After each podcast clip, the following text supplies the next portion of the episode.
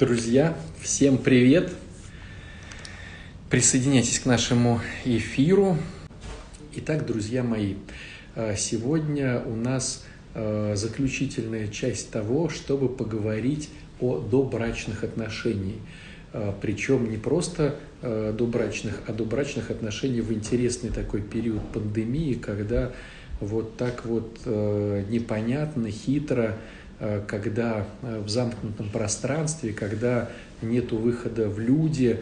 Э, то есть, понятное дело, если мы научимся в этих жизненных обстоятельствах как-то конструктивно себя вести, то и в обычной нормальной жизни, которой, если Господь управит, мы все-таки вот с вами возвращаемся и будем, да, то тут, безусловно, мы будем еще в большей конструкции, когда у нас развязаны руки, и мы можем на что-то смотреть и что-то делать.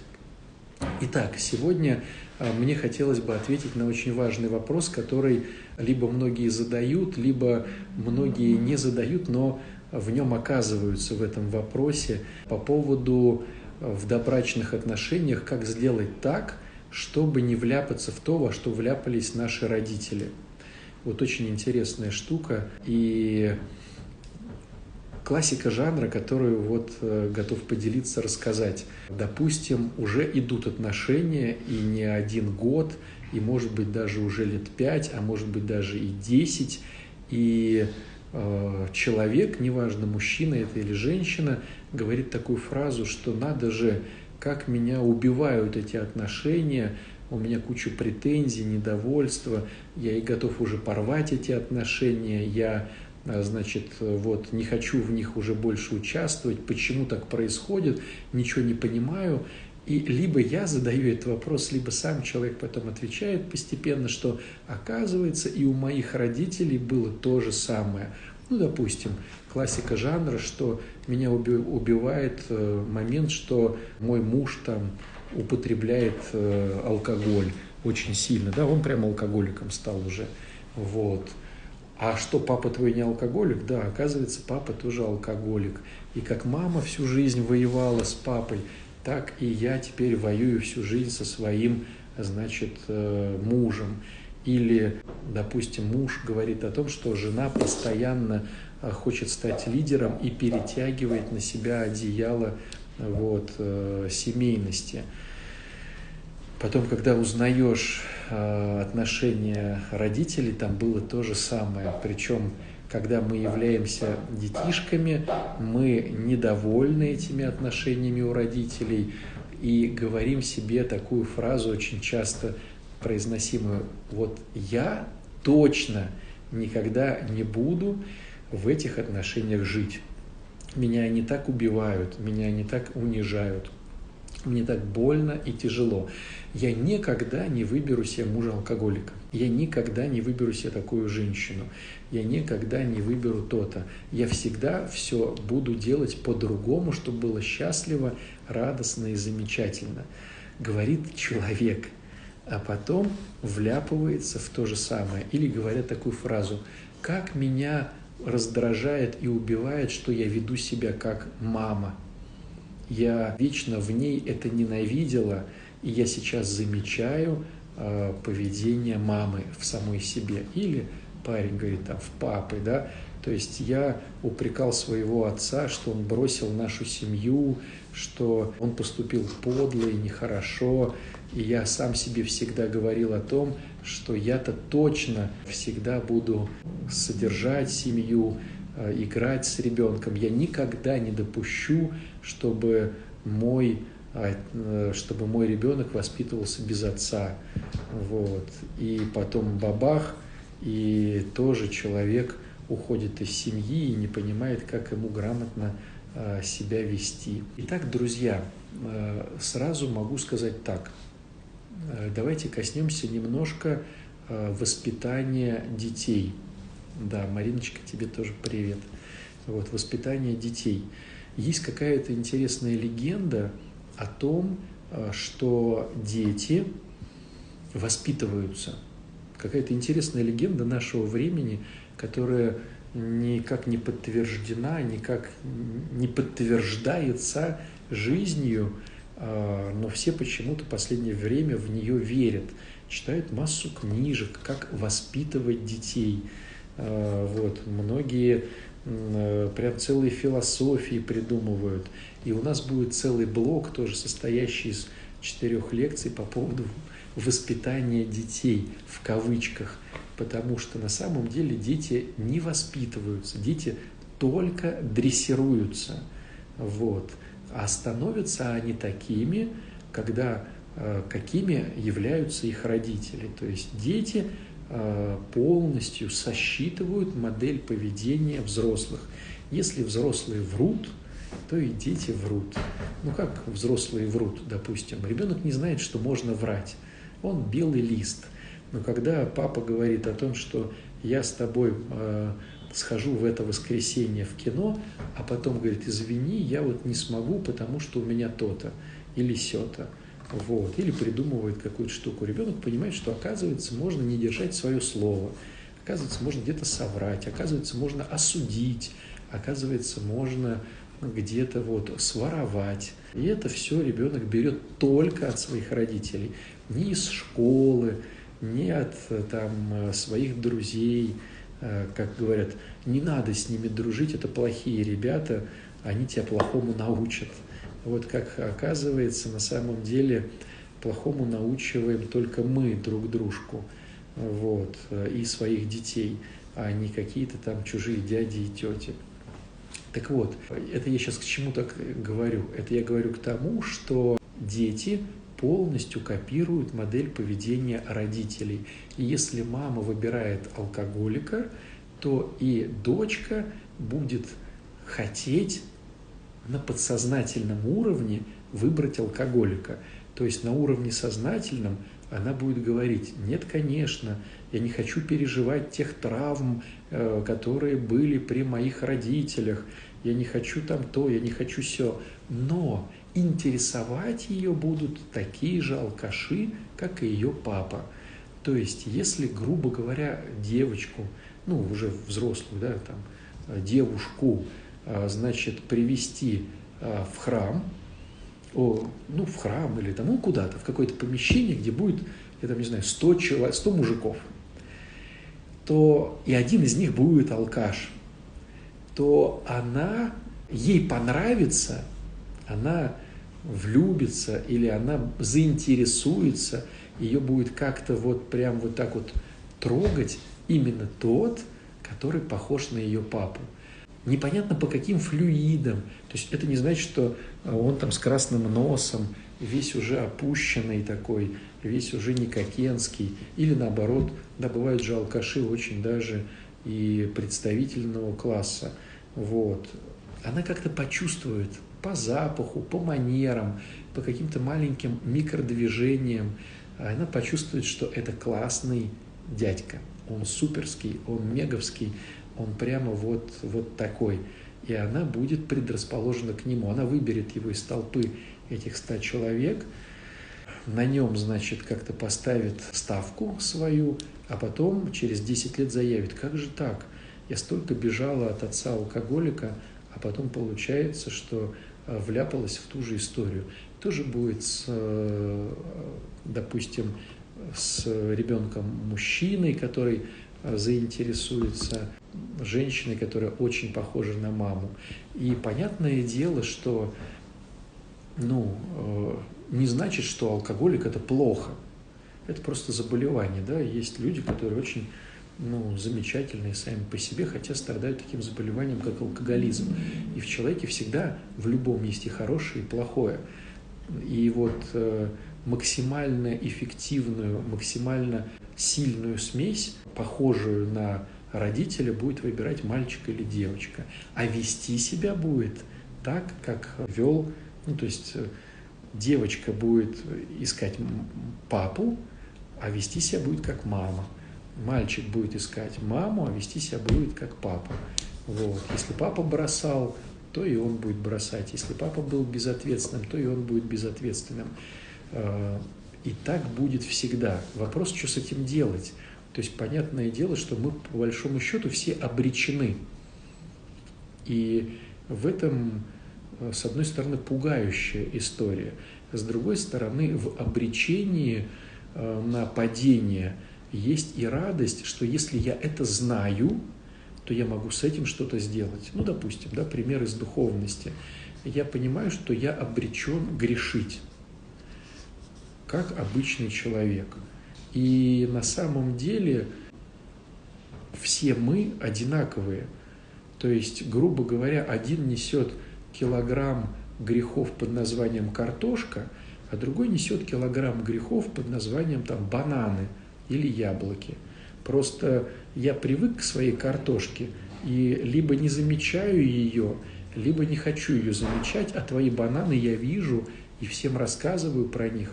И еще плюс ко всему, значит, осуждаю тебя за то, что ты несешь килограмм, значит, вот бананов, а вот свою картошку я не вижу. Ну, такая вот интересная у нас схема, что те люди, кто осуждают, те люди, кто говорят про других какие-то неприятные вещи, это только говорит о том, что они сами по себе такие же. Но чем человек становится святее, тем меньше он видит грехов в других людях. Вот такая интересная парадоксальная ситуация. Поэтому, когда вам святой человек рассказывает, что кто-то плохой, можно сделать вывод, что он тоже на самом деле никакой не святой. Вот. Так вот, если я обречен выбирать э, деструктивных, деструктивного супруга или супругу, потому что в моей семье была деструкция родительская, я могу с этим что-то делать. И вот об этом интересно сегодня поговорить. То есть, что мне делать с тем, чтобы не повторить родительские истории? Что мне делать с тем, чтобы у меня было лучше, чем у родителей? Безусловно, самое первое, надо с радостью заниматься саморазвитием. И сложность заключается в том, что людей, которые занимаются собой и своим развитием, их почти нету. То есть э, статистика говорит удручающие цифры о том, что если мы берем выборку какой-то проблематики как 100%, ну, допустим, там толстые, там, страдающие от ожирения люди, или, допустим, бедные люди, или там неработающие люди – или одинокие люди, ну, неважно, какой сегмент, да, какую выборку мы берем, мы ее приравниваем к 100%, и статистика говорит о том, что в любой выборке, неважно, а, какую мы проблематику нарисуем, только 30% хоть что-то делает с этой историей, которой они недовольны. Как показывает практика, 70% просто вот из пустое в порожнее переливают эту воду, рассказывая себе и всем другим, как тяжело на свете жить, и что кто-то в этом всем виноват. И только 30% хоть что-то делают. Но получается все сделать только у 5%. Ну, статистика говорит 2, но кто-то из э, исследователей говорит 3-5, и хочется верить в более лучшие цифры, в 3-5%, поэтому я обычно говорю 5% людей, то есть если ты хочешь изменить ситуацию, тебе надо войти в эти 5% из своей проблематики. То есть если ты с лишним весом, то тебе надо постараться войти в 5% тех, кто победил этот лишний вес. Если ты употребляешь вещества, которые изменяют твое сознание, тебе надо войти в 5% тех людей, которых получилось с этой ситуацией каким-то образом справиться. Если ты не работаешь, тебе надо войти в 5% работающих. Если у тебя деструкции были в семье, была ругань, злость, ревность, претензии, зависть и так далее, и так далее, тебе надо постараться войти в эти 5%, где это все меняется. То есть надо с этим что-то, а, делать, а для того, чтобы с этим что-то делать, в первую очередь надо признать свою сторону улицы, признать то, что ты не прав в этой ситуации. Получается, что сначала надо признать себе, что я не прав в этой ситуации. То есть, если я э, реагирую на э, каких-то людей, э, которые вот, ну, примерно предполагаю, что там будет супружество, да, я реагирую в позитиве. А потом, встречаясь или переписываясь, я вижу, что это манипуляторы, такие же, как мои родители, нечестные люди, такие же, как мои родители, зависимые люди, такие же, как мои родители, или созависимые. Мне надо в первую очередь признать, что это не тот человек виноват в этом, а я сам в этом виноват, потому что я ищу, и мне нравится генетически моя семья, хотя она мне не нравится. Я могу тысячу раз клясться и божиться, и на, значит, детекторе лжи сказать, что я точно не хочу, чтобы у меня было то же самое, как у родителей, я их презираю, я им не доверяю, я не хочу, чтобы так было, но я все равно буду искать, и мне это будет нравиться. Вот такая интересная история. Вот, признать это, первый момент. После этого надо понять, что я являюсь деструктивным сам по себе, если мне нравится жить в деструкции. Вот. И третий момент – решиться исправлять свою деструкцию. Это очень важно. Почему? Потому что вот как раз-таки тех, кто решается что-то начать исправлять, то есть сначала надо, друзья, зайти в 30%. Это очень важно. То есть э, э, все могут признавать там или не признавать, но важно сказать себе, я буду с этим что-то делать. Подчеркну, не он или она будет с этим что-то делать. Я буду с этим что-то делать. Я буду менять себя. Я буду над собой работать. Я буду читать книжки, какую-то литературу, смотреть YouTube-каналы. Я буду с этим что-то делать. Ты уже войдешь в 30%. Это уже целая одна треть от двух третей, да? То есть ты уже красавчик или умница, а, что ты уже с этим что-то делаешь. Понятное дело, ты набьешь кучу шишек, потому что, ну, вот человек приходит, он не верит, у него нет доверия, да? он не хочет, он как бы хочет, не хочет, он вроде хочет, не доверяет, не доверяет.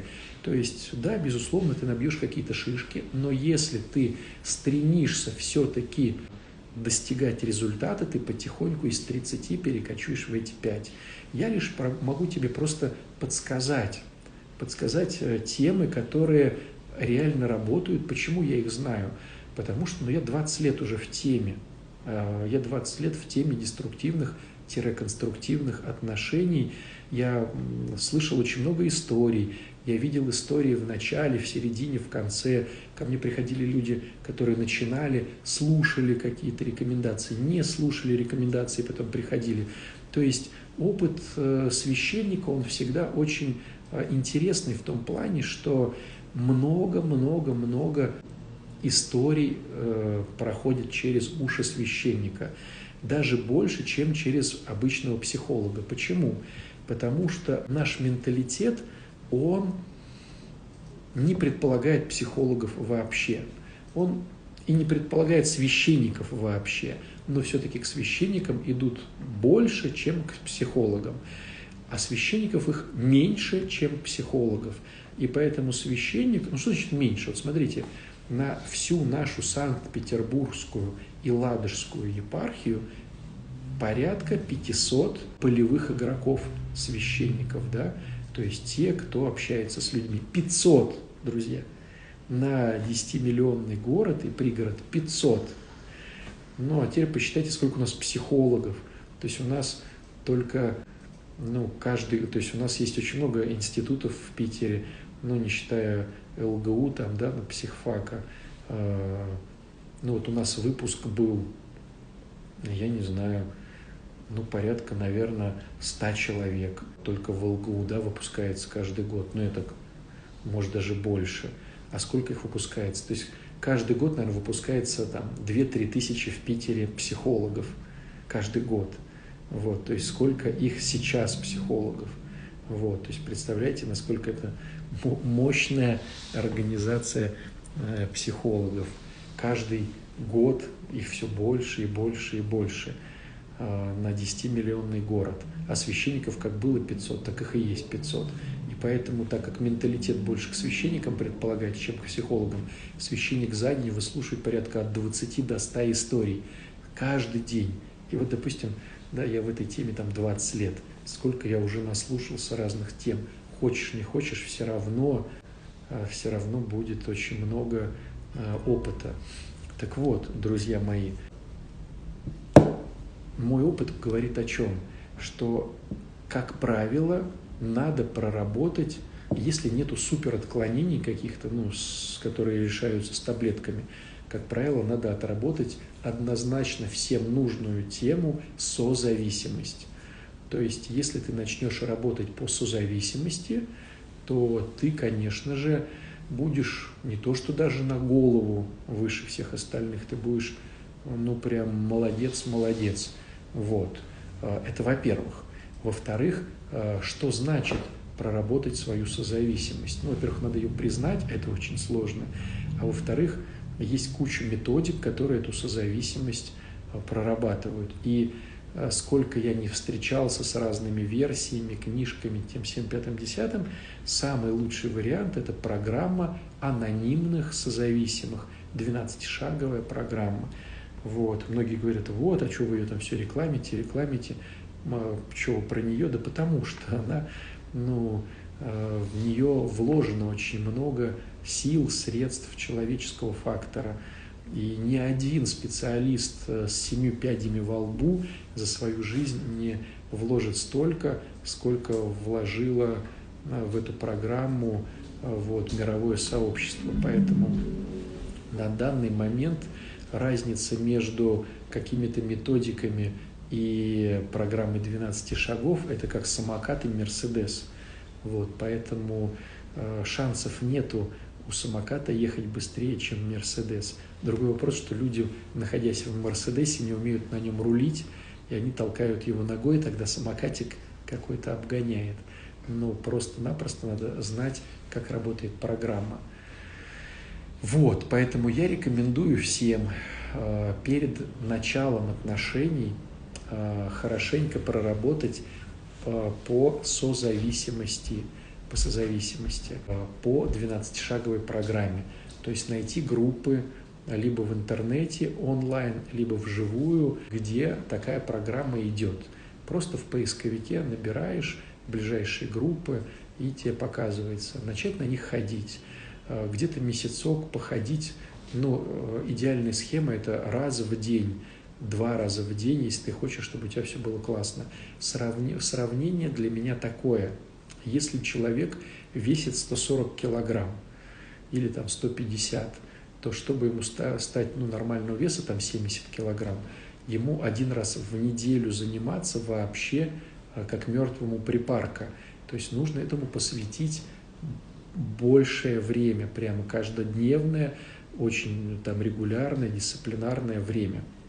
Вот. То же самое, если я понимаю, что у меня родители были ого-го какие, и я не хочу повторять их опыт, я не хочу найти себе любимого человека с отклонениями, то, безусловно, мне надо проработать. А я найду такого человека, и я признаю себе, что я буду влюбляться именно в такого ненормального. Вот, поэтому моя проблема запущена.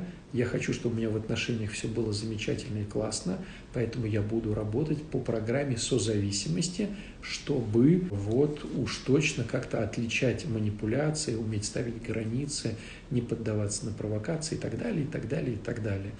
Вот, хожу на эти группы в идеале ежедневно. Через где-то месяцок нахожу себе впереди идущего, с которым начинаю прописывать программу 12 шагов.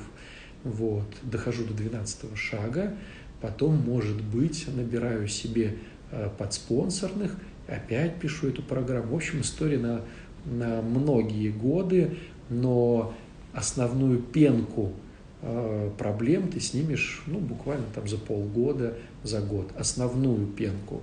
Потом, понятное дело, что это уже работа надолго. Но это то же самое, как вот ты из э, тюфика стал красавчиком, красивым, да, или красивой стала из тюфячки. Потом, если ты забросишь, конечно, ты превратишься обратно в аморфное существо. А, нужно постоянно поддерживать форму постоянно поддерживаешь, это твой образ жизни, стало быть, ты всегда красавчик. Вот, не поддерживаешь, опять станешь аморфным или аморфной. Вот, э, таблеток просто так не существует, которые заглотил, и все получилось. Поэтому вот резюме сегодняшнего разговора в том, что находи программу 12 шагов по работе с созависимыми и находи, начинай ее проходить. И поверь, ты уберешь целый пласт ненормальных людей, которые раньше тебя прямо вот будоражили. «А, какой замечательный человек, вот, пьет, бухает, не работает. Где же я тебя такого, вот, как долго искала и наконец нашла? Вот, такие люди э, пластом целым уйдут от тебя, вот, и останутся, э, конечно, более умные, скрытые алкаши, э, тунеядцы и так далее, и так далее, но постепенно ты с ними разберешься. Поэтому, друзья мои, пока даже у тебя пандемия или что-то еще, ты можешь спокойно в группах по онлайну поработать со своей созависимостью по программе 12 шагов. Это будет э, очень полезно и интересно. Я сейчас отвечу на ваши вопросы. Так. Вот. Бывают, конечно, да, люди, которые вот прямо все это, да, вот у нас кто-то, да, а, из слушателей говорит, что детей не бросит. Конечно же, да, конечно, но надо понимать, что механизм моей психики будет стараться это сделать. Если я это понимаю, я буду стараться делать против, да, то есть если у меня отец бросил меня, мой механизм психики будет говорить о том, что мне надо тоже их бросить. Я это знаю, я приведу, я все свои ресурсы направлю на то, чтобы этого ни в коем случае не произошло. Вот, поэтому милости просим, друзья, приходить на программу. Если все уже запущено и плохо, то реабилитационный центр «Ручей» вот, прекрасно справляется со своей миссией нести трезвость в ряды. Вот. Э, ну и, безусловно, без Бога, как говорится, не до порога. Всего хорошего. Пока-пока.